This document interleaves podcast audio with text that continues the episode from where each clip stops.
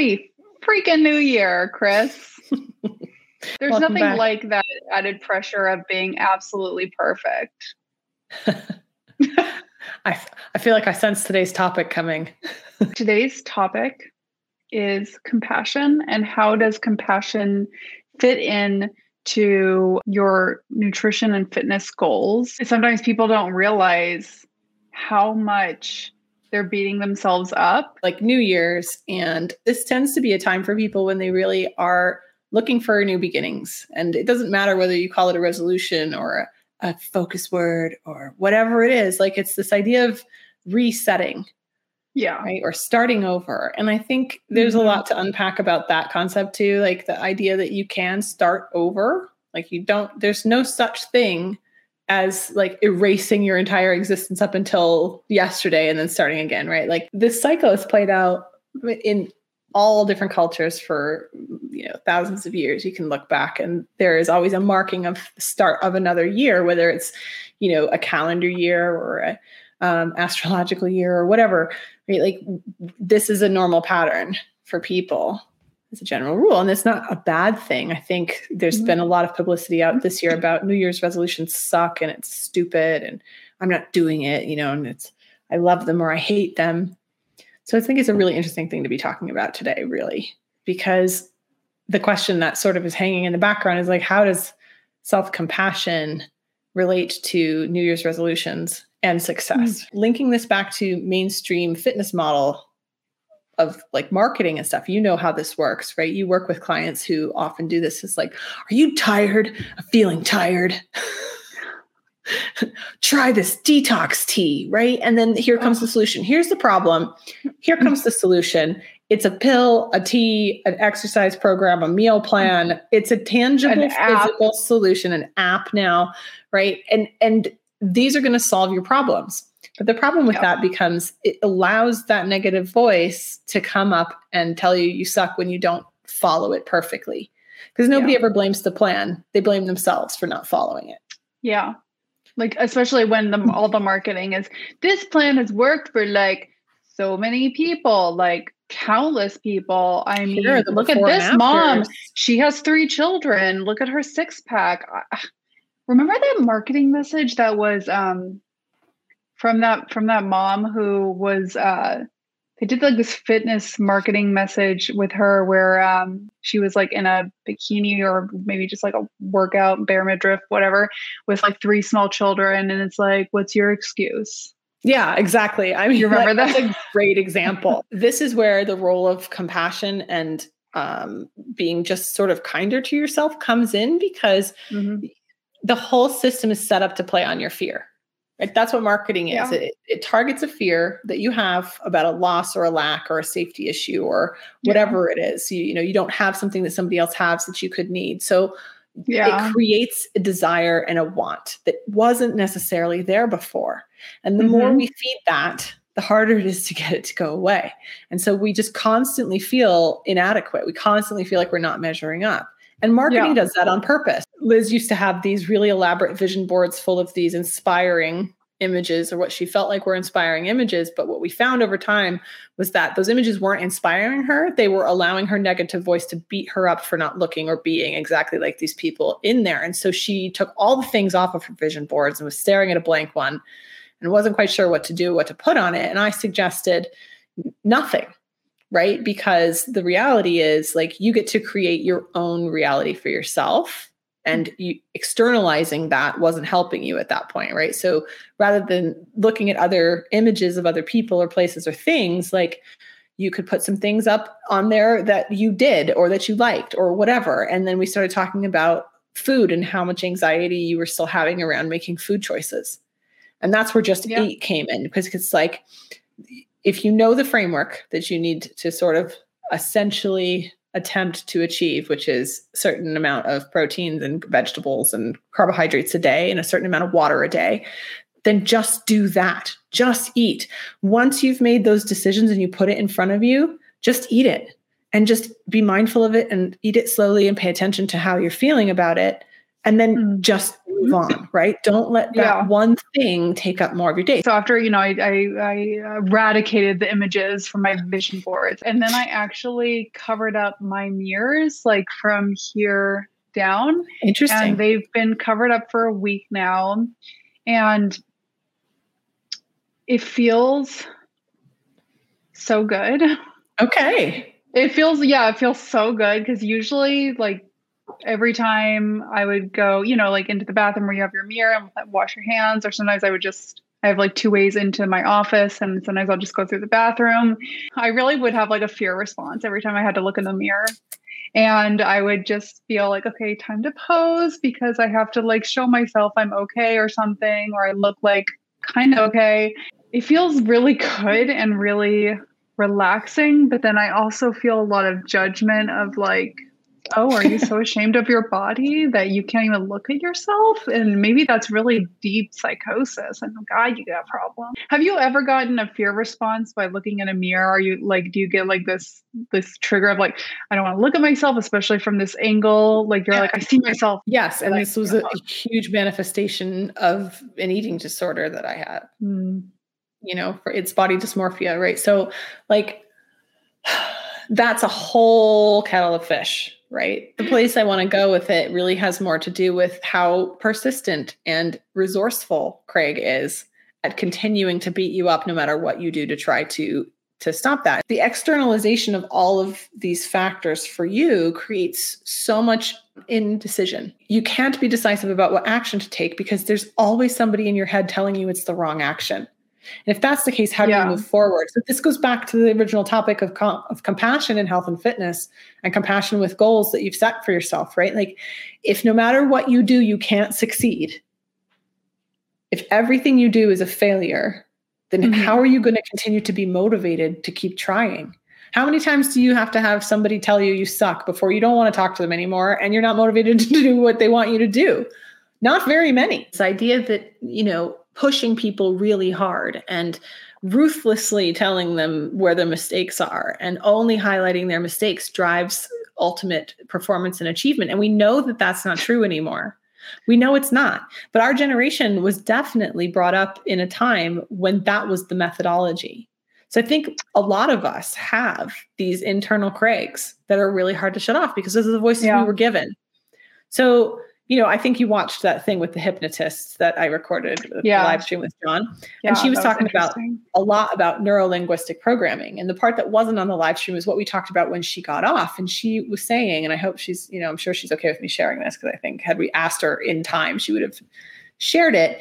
Um, but it was this idea that she's got, I think she said four daughters, three or four daughters, right? And she's working actively on telling them how amazing it's going to be when they get their periods and how energized they're going to feel and how powerful it makes them and how like it turns all these extra centers on in their brain that they didn't have before as part of this rite of passage. And what was really fascinating about it was because it's such a divergence from the common narrative around us of what it ha- what happens to women when they get their periods Right? It's terrible and it's painful and you suffer and you should be isolated all of these terrible you program yourself to expect something bad so you get it right? So it's the same thing. This is why self-compassion is sort of the new black when it comes to health and fitness and wellness is that we're not trained to think about it that way right now through media, through experience with other coaches that we've had or teachers we've had in the past.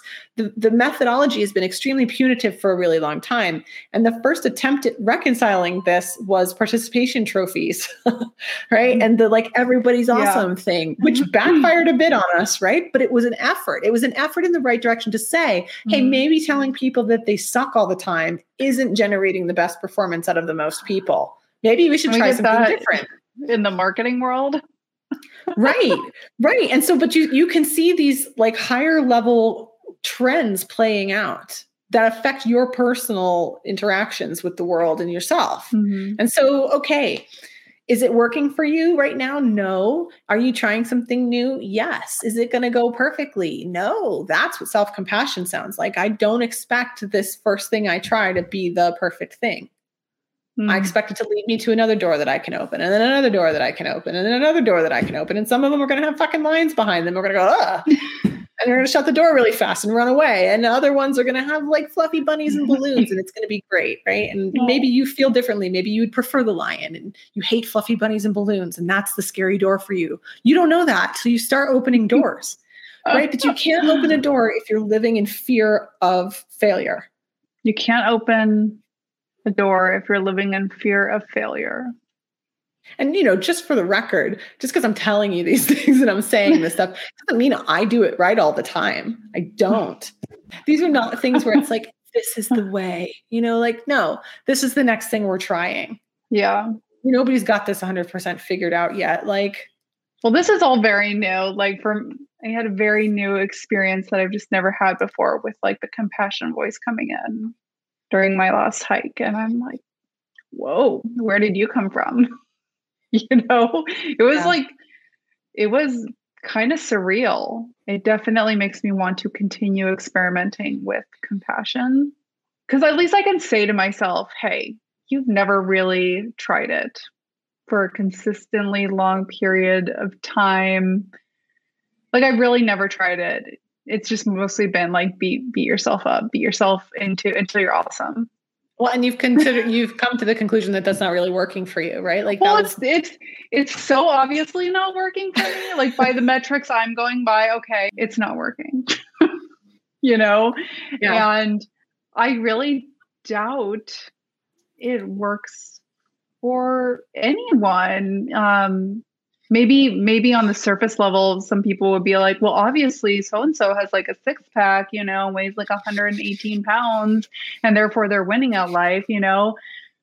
But if they're think, if they're using the method to like just beat themselves up into you know whatever the form they're trying to conform to i'm assuming it has some um you know disadvantages kind of like the what's that the monkey's paw thing I saw in Buffy the Vampire Slayer, but it also has like a deeper legend oh, where you have a monkey paw. Monkey the curse of the monkey's paw. Oh, and you wow, have the monkey paw. Out of the back of my brain. And you, like, man, monkey paw and you curse. like make a wish. You know, like right. I want this, but then there's always a trade off somewhere else. And yeah, magic always has a price, right? That's a pretty magic always has a price. What's that from? Magic always has a price.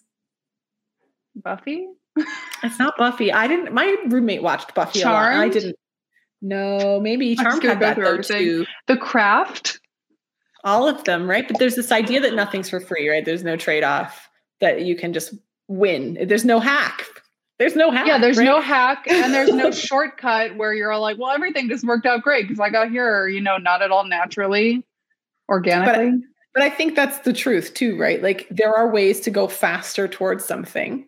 And yeah. there is very probably a trade-off for that, right? Energy is neither gained nor lost. We can even use Newton's law here, right? It's only transferred. So like mm. and, and it ties into the pendulum thing that I'm always talking about, right? Yeah. You put a certain amount of energy into something and that energy's coming back at you in some way. And it doesn't necessarily mean that's bad, but it, you know, you need to try to be aware, I think, of that. But what did you just say that I really wanted to? Uh, you were, oh, I got it. I remember what it was. You were saying, um, you know, I want to try more of this compassion thing. And I just want to yeah. say, you know, okay, let's say the compassion door is the bunnies and balloons, right? And you go in and you're like, bunnies and balloons seem great. And you're in there for a little while and you're like, actually, they kind of poop a lot. And balloons are a little bit boring after a couple of months. Like you don't have to stay in there. You can come back out. And I think, or you can go to another door where there's no more bunnies and there's like, you know, I don't know, waterfalls and dolphins. Who knows? But like oh. it's the journey that counts. It's the journey that uh. counts. It's not stopping because you found the, the bunnies and the balloons behind the door. And it's also mm. understanding that the reason you have Craig and these other voices in your head that push you is because there may be a situation where that's useful. Yeah. And there are definitely times where you do need to push yourself and you do need to do something that's hard or uncomfortable. And maybe Craig can become a useful tool there. But if he's the only voice in your head, the only voice. Yeah. But the good news here is that you're making progress with the hiking, with the Craig telling you you suck at hiking. Like if you can get him under control in one situation, we can take some of those tools and we can apply them to the next one. And maybe it's not food right mm-hmm. away. Maybe food's the last thing that we get to deal with. I feel like that's like the the boss, like the ultimate boss. It could be Talk right? video games. But it you really is. You don't attack the main boss while he's got like 25 minions around. You pick off the minions and then you go for the boss. You don't take on 25 things at the same time, right? So, like, Yeah. that's what we're doing. And that's what week over week we do. And okay, so you see some of the same stuff coming up and you see some progress and you see some things where you're like, well, that shit's still stuck there. Mm, Fine. It's fine. That's where self compassion comes back again. I don't Okay. have to fix it all now. I had a win with the compassion game. So this week, I'm changing up my workouts because I woke up on Monday and I was like, I feel like I, I just need like a break in order to keep the longevity of my very consistent workout routine that has been incredibly consistent, except for the week of my wedding. I need to switch it up because I am so freaking sick of like what I'm doing right now. I put on my compassion helmet and I love that it's a helmet. That's awesome. because you have to put on the compassion helmet and then you see Craig and Derek and you're like! You could like juggernaut it, like, right? I'm actually very talented at that. Being six feet tall has really helped. Um, I'm really good at bashing people and getting out of places, you know, social anxiety. So I change I'm changing up my workout routine for this week instead of like freaking out and being like, oh my God, here's the first step of you not being consistent. Um, here's how it starts. I thought like, okay, well, I still want to do I've pretty much been doing like about an hour of structured exercise a day.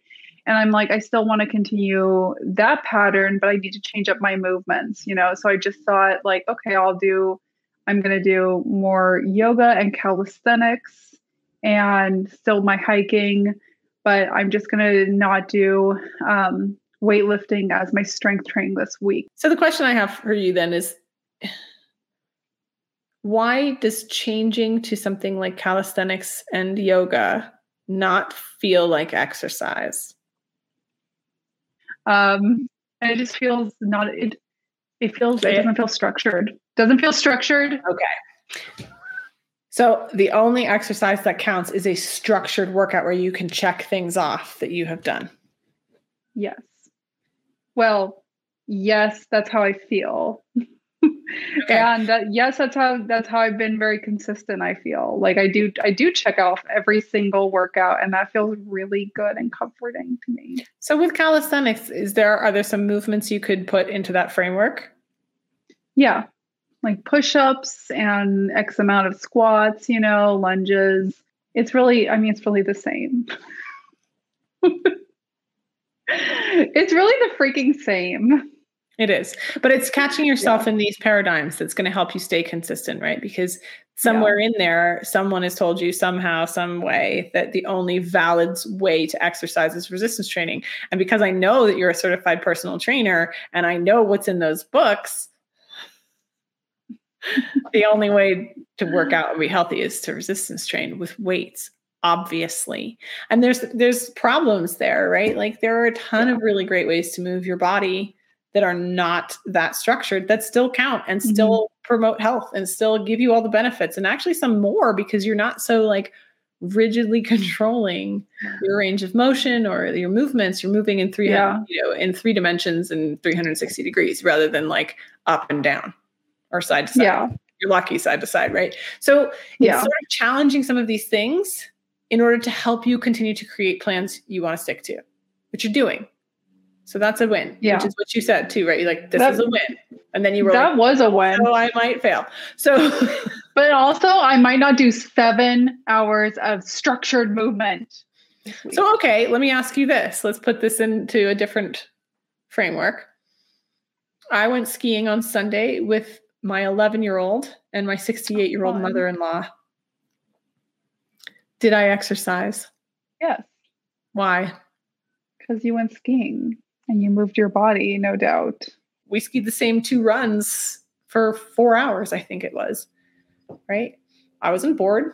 I wasn't like chomping at the bit to go shred some shit on the back mountain, although I can and will probably later in the season when I go with my husband. But like, that's not why I was there. I was there to hang out with my mother-in-law and you know she was skiing past 65 which she was super excited about and to teach my daughter to ski like absolutely fulfilling. I felt no compulsion to go like hardcore shred. I'd be like, all right, I'll be back after a couple of real runs. You know, you guys hang out over here on the greens and I'll just be back. Rather than focusing on like, I have to do this, focus on this is what I can do next. And this takes me where I want to go.